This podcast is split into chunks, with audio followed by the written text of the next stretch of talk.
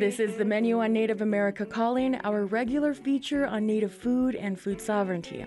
I'm Andi Murphy. A new Native cookbook, Chími Nu'am, Native California Foodways for the Contemporary Kitchen, brings to light the wild flavors of all four seasons with a bit of an Italian twist. Menominee chef Jessica Pamonicutt nailed a spot on the Chicago Bears' Small Business All-Pro team, and renovations and construction at the Minneapolis American Indian Center means a new executive chef for Gatherings Cafe. We're back after the news.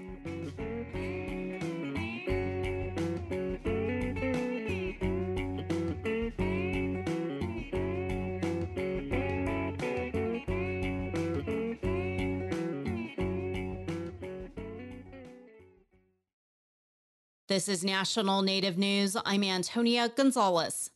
The Native Village of Karluk on Kodiak Island in Alaska went viral this summer for an ad offering cost-free living in an effort to reopen its school.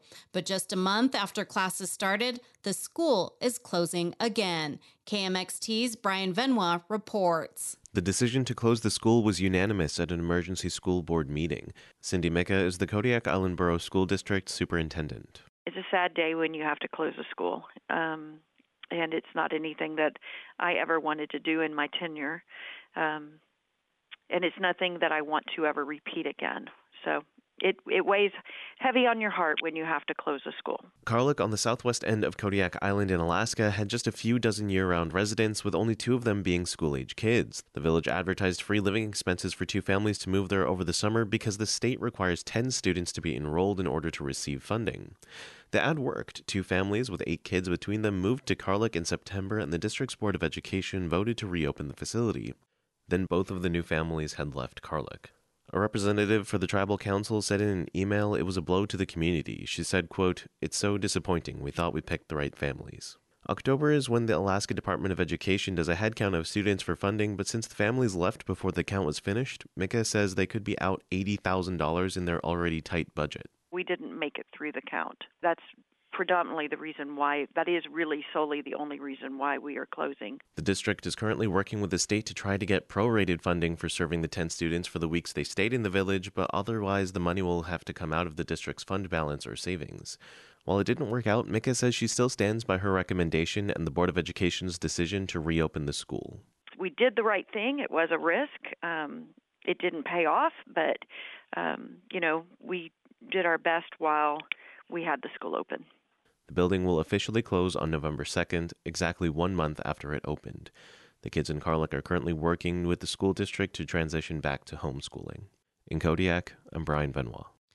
Artist Buffy Sainte-Marie is speaking out about a media report that questions her Indigenous identity. As Dan Karpinchuk reports, a Canadian Broadcasting Corporation documentary suggests Sainte-Marie's claim to Indigenous ancestry is contradicted by family members and a birth certificate. The C B C says it found her birth certificate. It says she was born in nineteen forty-one in Stoneham, Massachusetts. Her parents were Albert and Winifred Sainte-Marie. The documents also list the baby as white and includes a signature by an attending physician.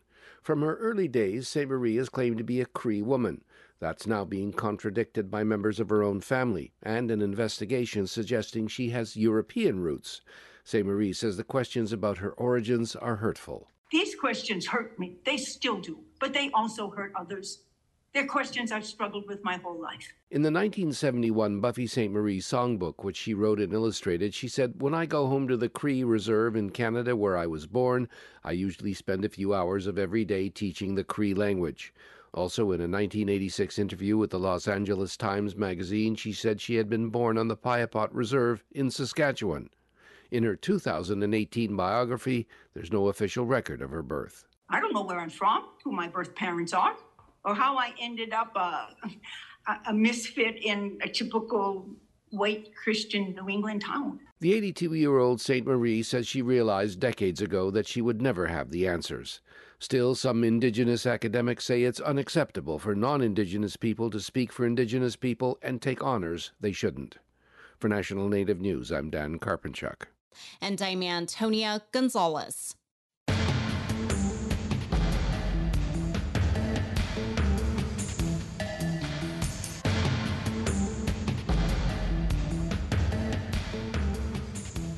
National Native News is produced by Koyukuk Broadcast Corporation, with funding by the Corporation for Public Broadcasting. Support by A A R P. A A R P creates and connects people to unique tools and programs, helps conserve personal resources, and tackles issues that matter most to individuals, families, and communities. More at A A R P dot org. Support by Drummond Woodsum, a full-service law firm whose nationally recognized tribal nations practice provides services to tribal nations and their enterprises and to companies that do business with tribes across the country. More at D W M law dot com.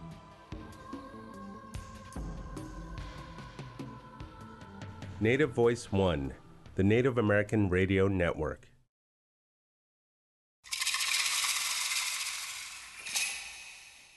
This is The Menu on Native America Calling, our regular feature on Native food and food sovereignty. I'm Andi Murphy, resident foodie and producer here at Native America Calling. The Minneapolis American Indian Center is going through major reconstruction, and so is the Gatherings Cafe, a small eatery physically connected to the center and its mission to promote Native community health and connectedness. The new executive chef of Gatherings Cafe joins us to talk about future plans and rebranding. Uh, speaking of branding, later in the hour, we'll talk with Menominee chef Jessica Walksfirst about how her catering business has boomed after getting special help from the Chicago Bears. But first, a new cookbook is out. It's called Chími Nu'am, Native California Foodways for the Contemporary Kitchen by Karuk Home Cook, Native Calvosa, or uh, Sara Calvosa Olson. You can join us to tell us about your favorite Native cookbook. We're at one eight hundred nine nine six two eight four eight. That's also one eight hundred nine nine Native. Joining us now from Mill Valley, California is is Sara Calvosa uh, Olson. She's a food uh, foodways worker and author of Chími Nu'am, Native California Foodways for the Contemporary Kitchen, and she's Karuk. Welcome to The Menu, Sara. Ayuki, thank you for having me. All right, so in the first couple of pages of this cookbook, you describe it as uh, inconvenient. Why is that? Uh, there's a lot of groundwork to be laid before, um, you know, before you can really get started on on some of these recipes. And I think it, it I mean, my, I, I think that there's a connection that needs to be made beforehand. And, um, you know, it's a little bit like studying first before you, I think like anything, we, you know, when you're learning something new, you have to do the educational piece first. So that's really what this is. It's kind of um, an all-in-one educational piece and cookbook. So people who are just getting started on a, on this journey have a sort of primer for that path. Okay. And when you mean um, getting started on this journey, what is what is this journey? Yeah, just a, a journey of uh, taking a look at our foodways in a in a different way and turning the lens that we use to uh, interact with our foods um, kind of upside down and uh, in a way that centers Indigenous people, but also uh, our oldest relatives all around us. Right. And uh, there are uh, recipes like um, elk medallions with acorn miso rub, maple cheesecake, um, elk cottage pie, pine pollen cassio e pepe. So um, all of those sound completely delicious, and the and the uh, photos for them are also delicious. Uh, t- tell me about the, the process of putting these recipes together and, and where they come from. Yeah, so these are recipes that I make for my family here at home. They are recipes that I developed in a way to connect my own children to being Karuk, because we were living away from our, you know, community, and I really wanted them to develop a taste for these flavors and to begin to appreciate the you know, bitterness and earthiness and fishiness that um, comes with our, with the full breadth of our palates. All right. And um, what does it mean to um, for you to add in flavors like uh, miso, like uh, dairy from, you know, for, for a cheesecake, for example, um, into into a cookbook like this uh, about Native California foodways? Why was that yeah, important? That's a yeah, that's a that's a great a great question. So this is definitely a beginner's Uh, cookbook. It's for people who are just getting started and are trying to figure out a way to move slowly and intentionally into a different direction with the way that they think about their foods. And be, you know, we did not invent this these food systems and that are the Western food systems and the grocery stores and all of that. And and we've all grown up with these systems. So decolonizing that all at once is an unrealistic ask, I think. But I do, like I said, there's that in, that educational piece. So if we're moving forward slowly and intentionally in the beginning, there's the educational piece, the connection and the reconnection, um, reaccessing these natural rhythms, all of those things that come with it. So yeah. Yeah, and uh, you tell a little bit of your story in the beginning of the of the cookbook, and you mentioned your uh, Italian heritage, and you can definitely see that uh, woven throughout the whole uh, cookbook here. Uh, why was it important for you to include that side of your identity in a cookbook like this? Well, that's who I am. So I feel like I brought my full self into this work, and I tried to be um, as open as possible in sharing the things that I do and know about, you know, our foodways and what I've done to see if it resonates with anybody else.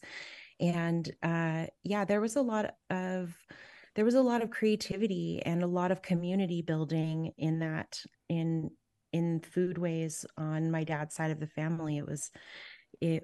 It was one of the first ways that I really felt that food could be a way to bring people together, and not just in the gathering of it and not just in that, but also in the celebrations and the feasts and the way that we show love to each other. Mm. So what do you hope uh, folks learn uh, about you, about uh, uh, Native California foodways when they go through this cookbook and maybe even uh, cook a few dishes from this cookbook? What do I hope that they will learn about me? Yeah, yeah. Well, I hope, I don't know that if I, I don't necessarily love being perceived personally, but if I hope that when people are going through it, that they feel, um, that they feel that this is doable. These are accessible recipes, that these are some things that they can do and maybe even expound on and, and, and build on and, and do better than I can do and make even more cookbooks. And I would love to have a whole shelf full of creative ways of incorporating these foods and these relationships into into my life too. So I hope that it's just one more stepping stone for other people. Yeah.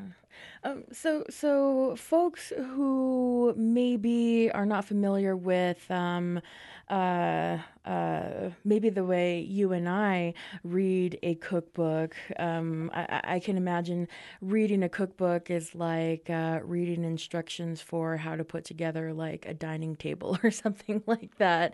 Or maybe, you know, that's that's maybe uh, uh, an old way of thinking about a cookbook, but it really like tells a story about a person and their culture and, um, you know, sometimes a lot of history that comes from uh, just the movement of food and how it became part of this person's uh, identity. Uh, what are some of your favorite things about, um, you know, looking through cookbooks and reading cookbooks and even cooking from them? Yeah, I, I really love to, to read these stories of how people came to develop their own foodways, and especially when people who are bringing foodways from their ancestry and, you know, uh, and then incorporating that into what, wherever they are um, geographically. So they're bringing in the land on top of their own, you know, uh, ancestral history.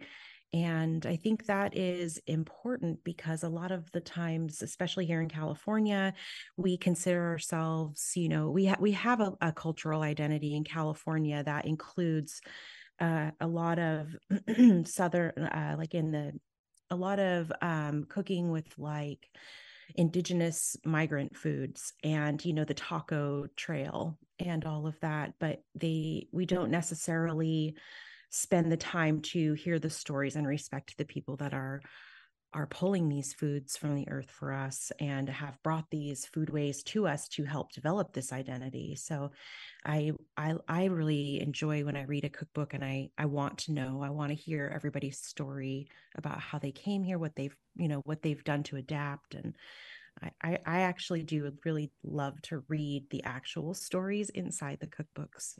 Mm-hmm. Um, what, uh, in the making of, uh, this cookbook, uh, Chími Nu'am, what did you learn about, um, the intersections of, uh, indigenous food and, uh, Italian food, not only, you know, within yourself, but, uh, just kind of doing the research on, on these, these foods and flavors and where they come from?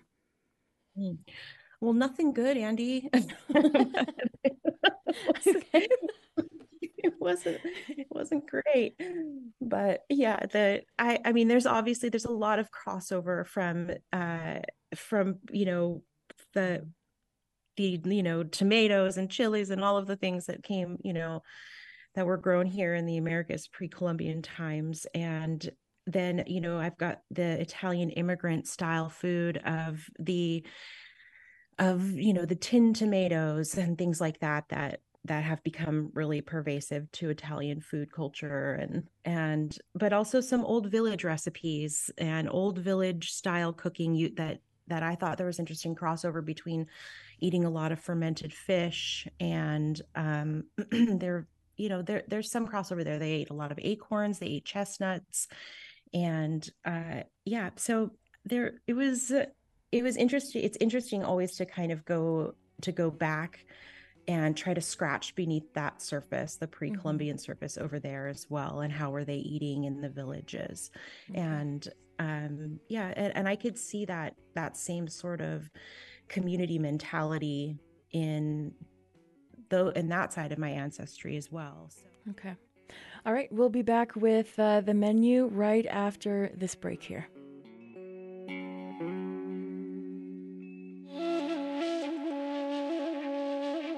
If you don't already have your nose in a spooky book this Halloween, there are plenty of Indigenous authors who have exactly what you need to sleep with the lights on. On the next Native America Calling, we'll hear from some writers in the new collection of dark stories, Never Whistle at Night, and more.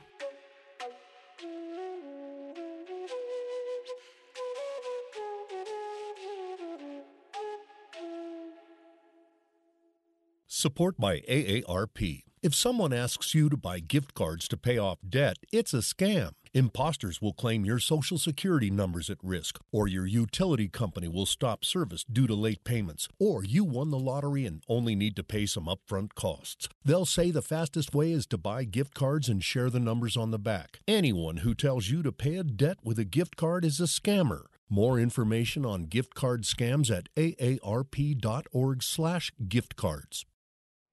You are listening to The Menu on Native America Calling, our regular feature on Indigenous food and food sovereignty. I'm Andi Murphy, and we're talking with Karuk home chef, home cook at Sara Calvosa Olson about her new cookbook, Chími Nu'am. You can join us too. What Native cookbook are you reading through? Join us by calling one eight hundred nine nine six two eight four eight. That is also one eight hundred nine nine Native. Uh, Sara, um, there's a there's a recipe in here called uh, Indian whoopie pie. Indian whoopie pies, and they look pretty awesome. Um, t- t- tell us about the um, the process of recipe making. It's not it's not as easy as just like making it one time and then that's it. What what is that process like? Yeah, the the development, well, for Indian whoopie pies, that was one of the things that I developed for my children, because I really wanted them first to to love acorn and to have a really good association with it, with that earthiness. And and so with the recipe development process, it is a lot. It's it's pretty intense because I have to do a lot of recipe testing. And in the way that I cook as a home cook, I normally am just sort of, you know, eyeballing it. So there was about, you know, Uh, there was a lot more involved. I had to do, you know, if I say I did, you know, a certain number of recipe tests, I had to do that much times more gathering. So five, seven times more gathering than I normally would. Mm.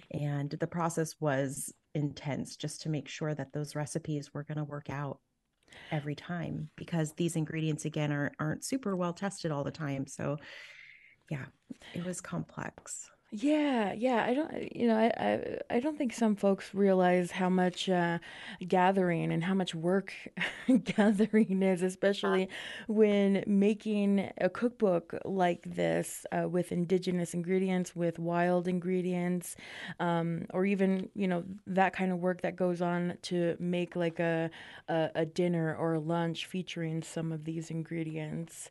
Um, and, you know, this cookbook is full of a lot of acorns, and I can imagine like how much harvesting you had to do for um, for all of these recipes here. Um, what what are what are some of your favorite uh, uh, ingredients to uh, use? I love uh, I love acorns, but I also, this time of year, it's it's time for uh, haivish, which is tan oak mushroom. Mm-hmm. Is popping up right now, and the tan oak mushroom is just such a um, unique and special little relative. It it's not like any mushroom that you've ever had, and it and it it really retains that kind of herbal, floral, forest taste inside the mushroom. And I, I it's one of my favorite things, and and it's just starting this time of year for them to come out. So yeah, that's probably going to be my favorite going forward for the next couple of months. Mm-hmm. Uh, you um, separate, uh, uh, you know, these recipes in uh, the seasons, uh, fall, winter, spring, summer. Why'd you do that? Yeah, well, fall is the beginning of a Karuk New Year, so I thought that would be a great place to start. And it's also where you can start gathering acorns and using Uh, and and preserving them for use throughout the year. And as, as you know, as we get these staples in season and preserve them throughout the year, then these re- they'll these ingredients will show up in recipes throughout the year. And I'm hoping that the more people are able to gather and preserve and put them away, it has, you know, bigger implications for food security and community um, and community food security as well. Yeah, I, I wanted to ask uh, more of that. Um, h- how does this cookbook um, and and food sovereignty, indigenous food sovereignty, how does that go together? Where does uh, this cookbook fit? Where do Native cookbooks fit within uh, this whole Native food sovereignty movement? Yeah, well, the more that we can um, we can re-access and reclaim some of this food knowledge, and you know, and and. St- and be able to gather in safety, I think that that adds another element for our own food security in our communities. And when we are able to re-understand and re-access and reconnect to something like acorns, you can look around and see all around you an abundance of food everywhere. Whereas if you are not connected to it, it just doesn't, you don't, it, it feels very scarce. So I'm hoping that in this cookbook that people will, will begin to reaccess this, but also have some compelling and fun things to make with these foods when they go through all the work of gathering and processing, and and that they'll have something fun to make and be excited to do it again in the following season, and to teach more people what they learned themselves in that time, and and hopefully just grow our our food security efforts. Right, right. Um, where um, th- th- this cookbook came out uh, when, and, and how is it available? It came out in September, and it's available um, at uh, the Heyday website. You can get it anywhere. Um, right. I think uh, Bar- Barnes and Noble and Amazon. But okay. All right. Uh, well, uh, Sara, thank you so much for joining us today. Um, if y- you are interested in um, looking up this book, we have a link on our website, native america calling dot com, if you look for our show for today. Uh, so I want to go over to our next guest here. Joining us from Minneapolis, Minnesota is Vernon DeFoe.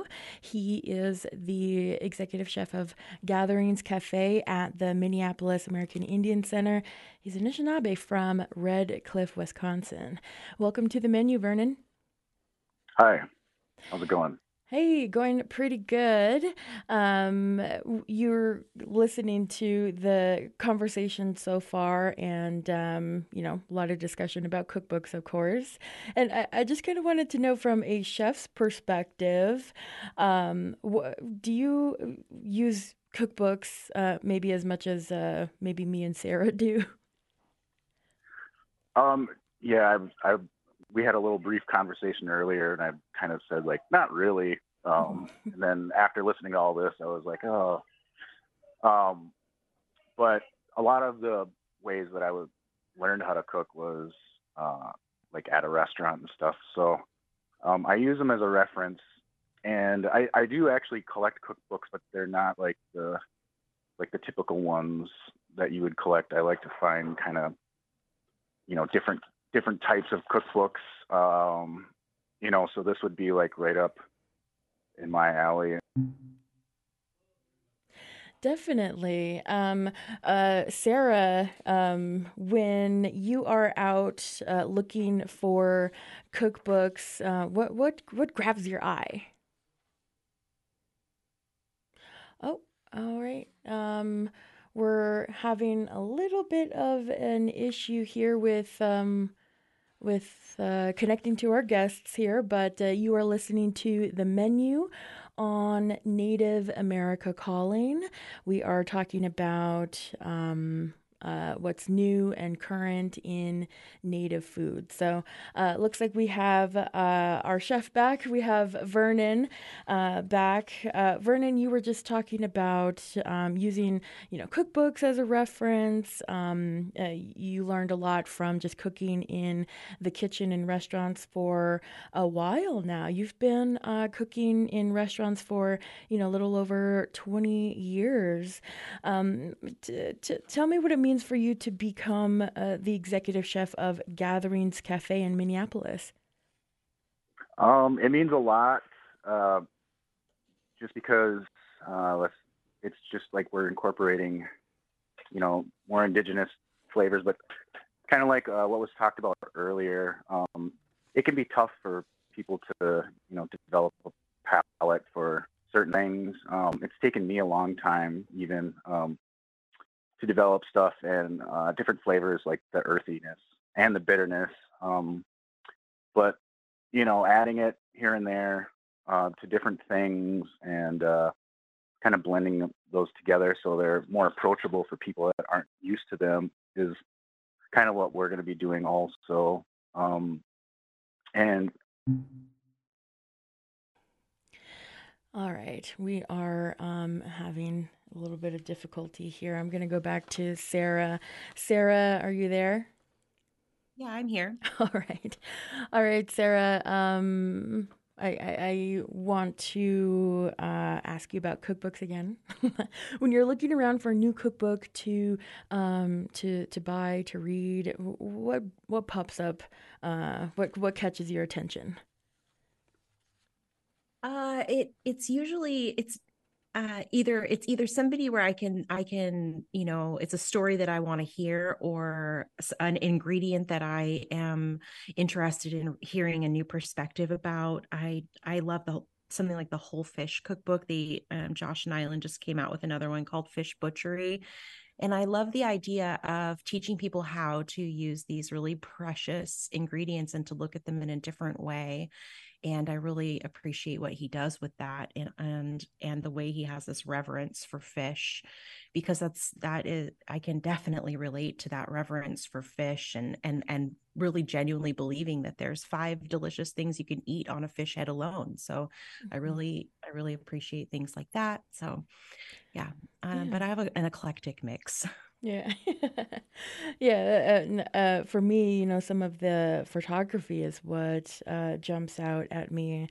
Um, I love looking at uh, different different lighting and uh, different colors that uh, uh, photographers use, and how, you know, they the chef and the photographer, and maybe there's even a stylist, all work together to put something together. I know I've been um, part of a, a little photo shoot to, um, you know, with a chef And a, and a stylist and me behind the camera, and it was uh, interesting to work with everybody in that way. I can imagine how much work that uh, happens when uh, you're putting a whole cookbook together with all these people. Um, uh, Sara, what um, what does it mean for you to be a foodways worker? I know uh, we were talking, you know, beforehand, before the show today, and uh, you were kind of thinking, oh, I'm not really a chef. I'm not really, you know, this and that. I do all kinds of stuff. Why don't you call me a foodways worker? What, what does that mean?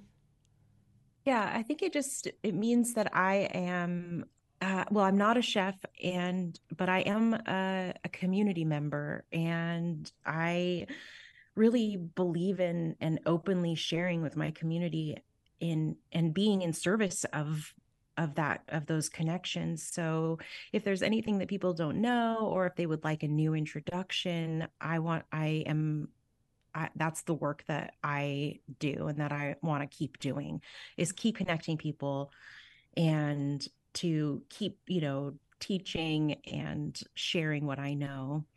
All right. All right. Looks like we have uh, Vernon back. Um, Vernon, how, what kind of uh, renovations and uh, you know construction projects are going o- on over at the American Indian Center there in Minneapolis? Yeah. First, I just wanted to apologize. I was I was not on Wi-Fi, but I'm hoping that this will help now. Um, okay. But yes, so um, it's going. It's having a, a thirty million dollars remodel. Going to be pretty big. Um, the cafe part of it is a completely new build out com- from where it was. So you'll you walk into the main entrance, and um, back in the day, and it was kind of hard to find it. it. It actually just was like a commercial kitchen, and they weren't really sure what to do with it. Um, it was kind of in a weird spot in the middle of the building. Um, but now you can walk in, and it's going to be right to the left, and it'll be pretty obvious for people to see it. Okay, cool.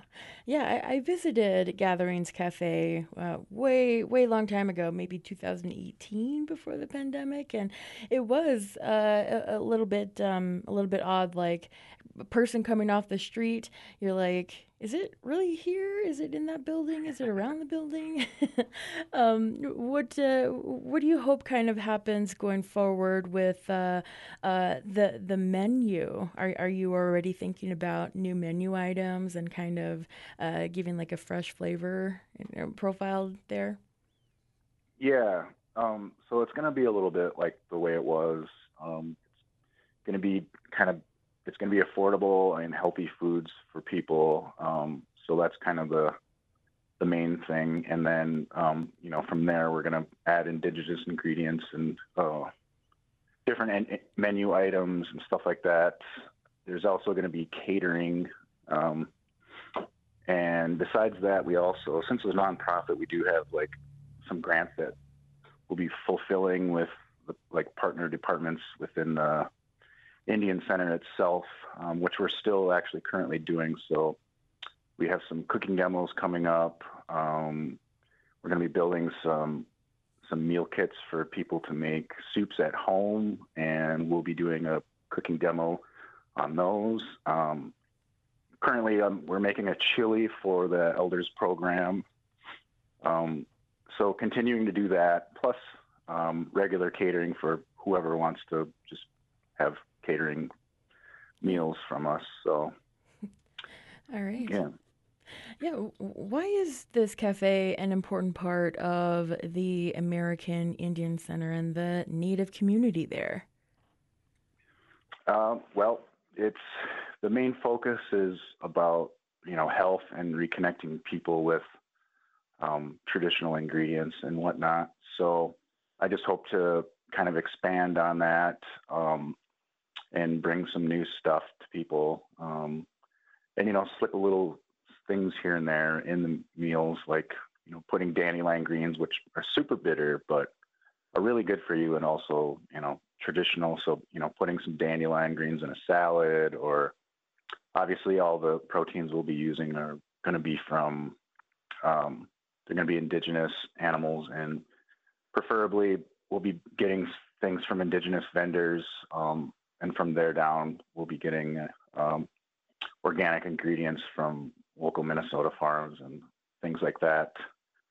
Um, so just building up, expanding on the uh, the list of people that we get from, and trying out new things, um, and also just, you know, make trying to make it approachable for people. All right. All right, and um, uh, where where could we find uh, the American Indian Center and uh, uh, Gatherings Cafe once it's all ready? It'll be on Bloomington, uh, Bloomington Street and Franklin Avenue, um, and you'll you can't miss it. It's a, the biggest building on the block, and pretty much, and uh, yeah, it's it's pretty cool looking. Um, the It's the structure, the shell of the building is done, and they're they're starting to build out more. So, right. fifteen, yeah, right there on Bloomington and Lake Street. All right. All right, so this is The Menu on Native America Calling. We'll be back after this break with uh, more talk about uh, Native food news.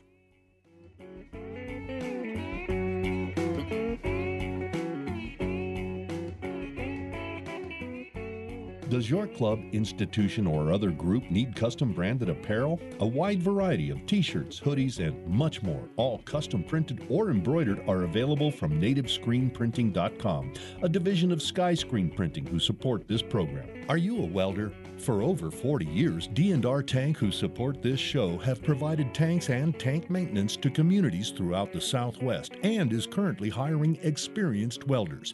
Info at five oh five, eight seven three, one one oh one. You're tuned in to The Menu on Native America Calling. I'm Andi Murphy. We're talking with Indigenous chefs today about what's new in their kitchens. There's still time for you to join. Tell us what is new in your Native community when it comes to Indigenous food sovereignty projects. We're at one eight hundred, nine nine six, two eight four eight. That's also one eight hundred, nine nine, Native. I want to bring in uh, Chef Jessica Walksfirst. She is the executive chef and owner of Ketapanen Kitchen Catering, and she's from the Menominee Indian Tribe of Wisconsin. Welcome to The Menu, Jessica. Hi. Thanks for having me on. Yeah, thanks for joining. Uh, so, you know, in the, in the beginning of the show, uh, we mentioned the Chicago Bears a couple of times. Uh, that is because you are part of uh, the team in a in a in a small, you know, twice. three times removed way, the Small Business All Pros team with the Chicago Bears. What is that, and and how did you land uh, a spot on that team? So they have a program, and it's geared toward helping small businesses. So um, they take in um, applications from small businesses in the Chicagoland area, and basically they choose uh, four to promote. It's a, it's um, but it's more than just promoting the business. Like they they give you assets that help grow your business, but then part of it is, you know, they market you. They've connected me with their social media influencers who came in and did videos with me that were shared across all their social media platforms. Um, inside Soldier Field, there were billboards with my name, like my catering business, and a Q R code that went to my website.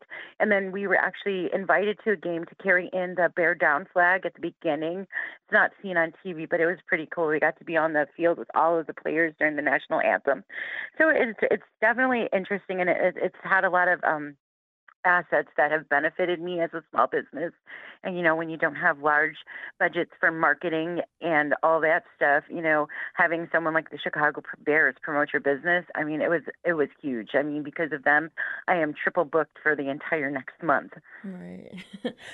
um, what did you learn about uh, marketing and branding just by uh, working with uh, some of these folks with the Chicago Bears? Well, you know, for me, like mar- marketing for me has always been word of mouth. Like every client I've ever had has been word of mouth. But like, you know, I had zero knowledge of social media marketing, and I was kind of, a, you know, not a fan of it just because I didn't want anybody out there promoting my business or my product if they've not been a customer of mine, because it felt, you know, it just didn't feel genuine. Mm-hmm. So I learned a lot of ways from them that I could do it myself and promote myself on social media. And I mean, I, I still am not good at it, but I'm learning. I at least figured out how to work TikTok. Okay. All right. And uh, you mentioned, you know, you're triple booked for uh, November. Um, it, how how much more work is that for you um, from, you know, before you got a spot on this team? Well, um, I would say last year we were booked every day in November with the exception of Thanksgiving. This year we're triple booked every day in November with the exception of Thanksgiving. So I definitely say like, and I, I know a lot of them, um, I would say at least a third of the new bookings have become because of the partnership with the Bears. And then a third of them are, you know, regular customers and then people who have, you know, worked with me throughout the year in other capacities. So I definitely think like there's been at least a thirty-three percent boost in, you know, clients because of the partnership. Right. Uh, tell, tell us more about uh, Ketapanen Kitchen. What, how, how did you get that started and uh, what does that name mean? Uh, so it's been a very long um, journey for me. It started about uh, ten years ago, and it's literally a hysterical story. I never intended to cook for a living. I've done it my whole life. Um, you know, when you're raised in a community setting, cooking is second nature. You go to community gatherings or whatever it is, any kind of large gatherings, you're in the kitchen helping. So at five years old, my mom taught me how to cook, and by twelve, I could command a kitchen. And again, it was just something you just did, and it wasn't something I thought of as a career. And then I met my husband ten years ago, and I started cooking for him, and then he never left. But um, what he did was he enrolled me in culinary school without my consent. Like, he literally just came over one day and handed me a brochure. He's like, okay, you you have orientation on Monday. I'm like, huh? And I was, he's like, no, you're going to go to school. You, you're good at what you do. You should be making a career out of this. And I kind of, like, I thought of it as a joke almost. I, I did it just, just to do it, and then I realized that I loved it. You know, when you add that what you take in culinary school is, you know, you add, you know, you learn technique and skill and you apply it to what you knew, you know, you already knew about cooking. And like, I realized that I truly enjoyed it and I enjoy cooking for people. And that's kind of where that dream started. And then, you know, it's, well, how are we going to do this? We're, we thought about a food truck. We thought about a restaurant. But like, I'm used to literally cooking for a crowd. So catering seemed to make the most sense. And we've just kind of spent the last seven years just cultivating that concept and figuring out how we wanted to work and how we were going to build ourselves. And it's just, you know, and some doors just kind of opened for us and some paths just appeared before us. It was almost like I was meant to do this. Yeah, and, and there aren't uh, many indigenous, uh, um, you know, cooks. Well, I, never mind, not not not that. But there there aren't very many like indigenous restaurants or, um, you know, catering companies in Chicago, right? So so it seems like you you're pretty busy there. Well, there is actually, there's none. I, mm. I am the only one. Mm. I did like learn of at least two that are in Wisconsin, but like when it comes to the state of Illinois and Native foods, I am it. Mm. Right. So that itself is like a big, big, um, it's a big responsibility. I, I honestly, I, I did learn there's another Native chef here, but he does French cuisine. So um, mm-hmm. there's a lot of, there's a lot of room here for other Native chefs to emerge. That's for sure. Yeah, yeah, and we were talking the other day about uh, just just really how much work you are doing and just how busy you've been, um, you know, since uh, you know since starting and then since getting on that uh, All Pros team with the Chicago Bears. Um, how how are you uh, how are you taking care of yourself with uh, all all of the stuff you have to juggle? Oh my God, that's the million dollar question. You know, I, I, for me, like, I have a very good team in place, and they're, they, you know, having them in place has alleviated some of my, you know, my workload, and it gives me time for me. And quite frankly, like, the way I relax is a cup of coffee and a book. And if I could at least sit down and read an hour a day, that's my self-care. My other self-care is shopping, but we're not going to talk about that on the air because my husband might hear. He's going to enroll you, know, you in do, another, uh, another college class. Another program. Budgeting. Yeah. But no, you know, I do, I, I realize, you know, finding balance and making sure that I have time for me, because exhaustion is such a real thing, especially, you know, knowing that here I'm the only Native caterer, and it's, no, you know, November is upon us, and everybody wants Native programming, and I'm spread super thin. And, like, I know that it's important to take care of me, because I can't do what I do. I can't meet the needs of my clients and the people that I serve if I'm exhausted. So, you know, it, I really have been taking a look at how, you know, to find ways, whether it's thirty minutes a day, whether it's, it's a fifteen minute, go put my feet on the ground and ground myself, to make sure that I'm taking care of me to keep doing what I do. And I think I, I'm thinking I'm doing a lot better at it now than I was a year ago. And I think it's a learned process too, like finding time and balance when you're so busy. I mean, I, I have some wins and I have some fails at it, but I do know that it's super important. And, and I am actually focusing on it more this year. It's more intentional about self-care. Right. And yeah, all of this work you're doing, and uh, the triple work you're doing now, what did you learn about yourself and your work ethic? Well, I mean, what I learned about myself is that, you know, my whole life I didn't fully believe in myself. Like, you know, I knew that I was intelligent, I knew this and I knew that, but I never accepted those things about myself. You know, and it's it's it's still hard for me to accept my own accomplishments and my achievements and my success. I, I try to remain humble about it, but I realize everything that I've ever dreamed of, everything I've and set out to do, I've done it. And I realize that I can do every, even if it's crazy, and even if I think it's not possible, I always seem to manage to find a way to make it happen and make it work. And, you know, I believe in myself now more than I ever have my whole life. And I just learned, if you know, if you focus and if you have the passion and that, that, that desire in your heart to see things happen, that you can make it happen. Right, right. Um, what what gave you uh, the idea to focus on indigenous food? Um, that would have been my business partner. So um, one of my culinary teachers, Chef John Abels, ended up becoming my business partner. And, you know, we had talked about a lot of different things because I cook all sorts of different foods. And he's like, you know, there's a niche in the market that has not been cornered in Chicago. He goes, it's indigenous foods. He goes, you know, that is what you need to be focusing on. And I'm like, well, you know, I know what I know, but I don't feel like I knew enough. So I spent a lot of time researching, and that meant, you know, driving hundreds, if not thousands of miles in my car, finding people to teach me and to learn from. And then, you know, once I, I felt I had a little more knowledge, I, I felt more comfortable with it. But he was really the one that pushed me there. And he said, you know, there's no representation here. You need to be that representation. And, like, to me, that was pretty daunting. You know, I never imagined myself in that position. And quite frankly, I was terrified. You know, and you look at it, you know, it's like, wow, can I really do this? You know, and I I think he helped me to believe that I could and put me out there. And I mean, here I am. And I guess, like I said, you know, I was meant to walk this path. I may not have realized it, but every path that appeared before me, every door that opened, every opportunity, every connection has led me to this point. And I have no choice but to believe I was meant to be here. Right. So who did you uh, seek out um, to uh, educate yourself on some of these uh, indigenous ingredients and, and foodways?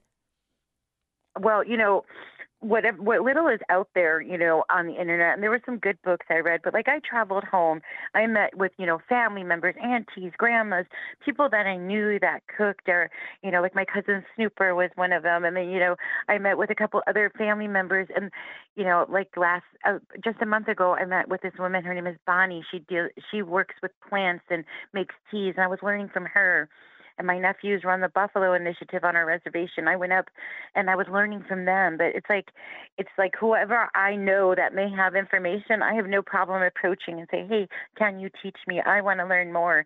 And that's kind of like what I've been doing. Anything that interests me, anything I think I want to know, I look and see who's teaching it, who's working with it. And I reach out and say, hey, I'd like to know more. Can you help me? Can you point to some resources? Do you have time for me? And that's just the way I've been doing things. It's worked out. And And it's led me to all the information I've needed so far. Wow. Wow. Uh, so uh, what about plans for the future? Do you plan to expand brick and mortar? Oh, yes. Mm-hmm. So that is what our next intentions are, brick and mortar. But we're also launching a nonprofit. Um, the We've already, you know, have a full plan for the nonprofit. We, we're looking to purchase land here in Illinois.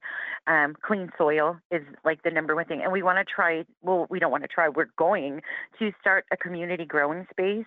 Um, hopefully it'll expand be, beyond just growing food, you know, maybe getting duck and rabbit and bison, whatever, and just creating a space to make it accessible. Um, you know, in Chicago, there's over one hundred thousand Native people. Many of us live far from our traditional homelands. Getting foods that, you know, speak to our soul, it kind of, it's either you go home, somebody sends them to you, but it's not easily accessible here in Chicago. So creating that space for the, you know, to make those foods accessible, but also a space for learning about them, a space for community to come together and work together to build a sustainable, you know, food waste system here in Illinois is my ultimate goal. I mean, the brick and mortar is important, but I think building this nonprofit trumps that. Right, right. And what are you excited to uh, research and learn about uh, in the in the future? You know what? There's so much I, I don't know. I, I'll be honest with you. And mm-hmm. here's my thing. I love cooking. I love learning about stuff, but I don't have a green thumb. Like I kill, I kill succulents. It's horrible. So I think my next, you know, I think my next thing that I'm most excited about is I need how to learn to grow. I need how to, to learn how to work with the soil with my own hands, because, and to fully, you know, grasp the spirit of that food, you have to have that relationship with the seed. So I think that's where I'm w- working towards. That's what I'm most excited about is I need to be able to have all the pieces, and that's the one piece I'm missing. And like I said, you know, growing is an important part of even cooking. So I need to know that to feel confident in going forward. All right. All right. I want to go back to uh, our guest, uh, Vernon DeFoe, over at uh, Gatherings Cafe. Uh, Vernon, you've been chefing for, you know, twenty plus years. Um, you've worked in a space just like uh, Jessica is talking about. What uh, maybe words of uh, uh, maybe in, inspiration or encouragement do you have for her? Is there maybe a, a, a you know, a tip you want to leave with Jessica about going into uh, this, um, you know, this bigger space in, in Chicago? Um, I, honestly, I was just listening, and I think that everything she's doing is, she's doing really good, and I think she's doing it the right way. Um, I do know that there is like the, the, one of the, one of the things where I really learned a lot is the Great Lakes Intertribal Food Summit mm-hmm. that happens annually. Um, And that's that's really where uh, the like my knowledge started to increase immensely, just because it's a gathering of um, chefs from all over the country, or just people that want to be chefs, um, and people like farmers and meat producers all kind of joined together and um, learning about all these different ways of doing things. You know, learning about the Mohawk corn, how they do things out west or out east, and uh, you know, learning about salmon and stuff like that from the West Coast, and mm-hmm. it's just great getting together, and it's just a huge knowledge area. Yeah, a lot of uh, exchange of knowledge and uh, recipe testing and tasting. I've seen all of those um, videos and, and uh, photos from those events in the past. Um, well, that's uh, the end of the show today. I'd like to say thank you to our guests, Vernon DeFoe, Jessica Walksfirst, and Sara Calvosa Olson. Native American-made gifts at Ho-Chunk Incorporated's Sweetgrass Trading Co. include food, beauty, and wellness items from across Turtle Island. Christmas delivery available for orders placed by December eighteenth at sweetgrass trading co dot com. Ho-Chunk Incorporated supports this show. Skugtash. Support by Ramona Farms. For over forty years, Ramona's American Indian Foods has revived tepary beans, pinole, traditional wheat flours, and more. Delivery for your holiday gatherings available on orders placed at store dot ramona farms dot com. Domnyot. Haumitake piki. Wichozani amakiglag unwo. Nitiwahe nawichotiki oichakiayo. Ich ikaho pejuta glushtamp ktacha. R S V, seasonal flu, and COVID nineteen, wichakaho pejuta ikikcho kihipelo. Isama soleachi hanta, la kozani, wawokio tiliayo, nis wichakaho pi pejuta dot gov el yayo. Lewot haniki, Medicare and Medicaid o tiatahiapelo. Native America Calling is produced in the Annenberg National Native Voice Studios in Albuquerque, New Mexico, by Koyukuk Broadcast Corporation, a Native nonprofit media organization. Funding is provided by the Corporation for Public Broadcasting with support from the Public Radio Satellite Service. Music is by Brent Michael Davids. Native Voice One, the Native American Radio Network.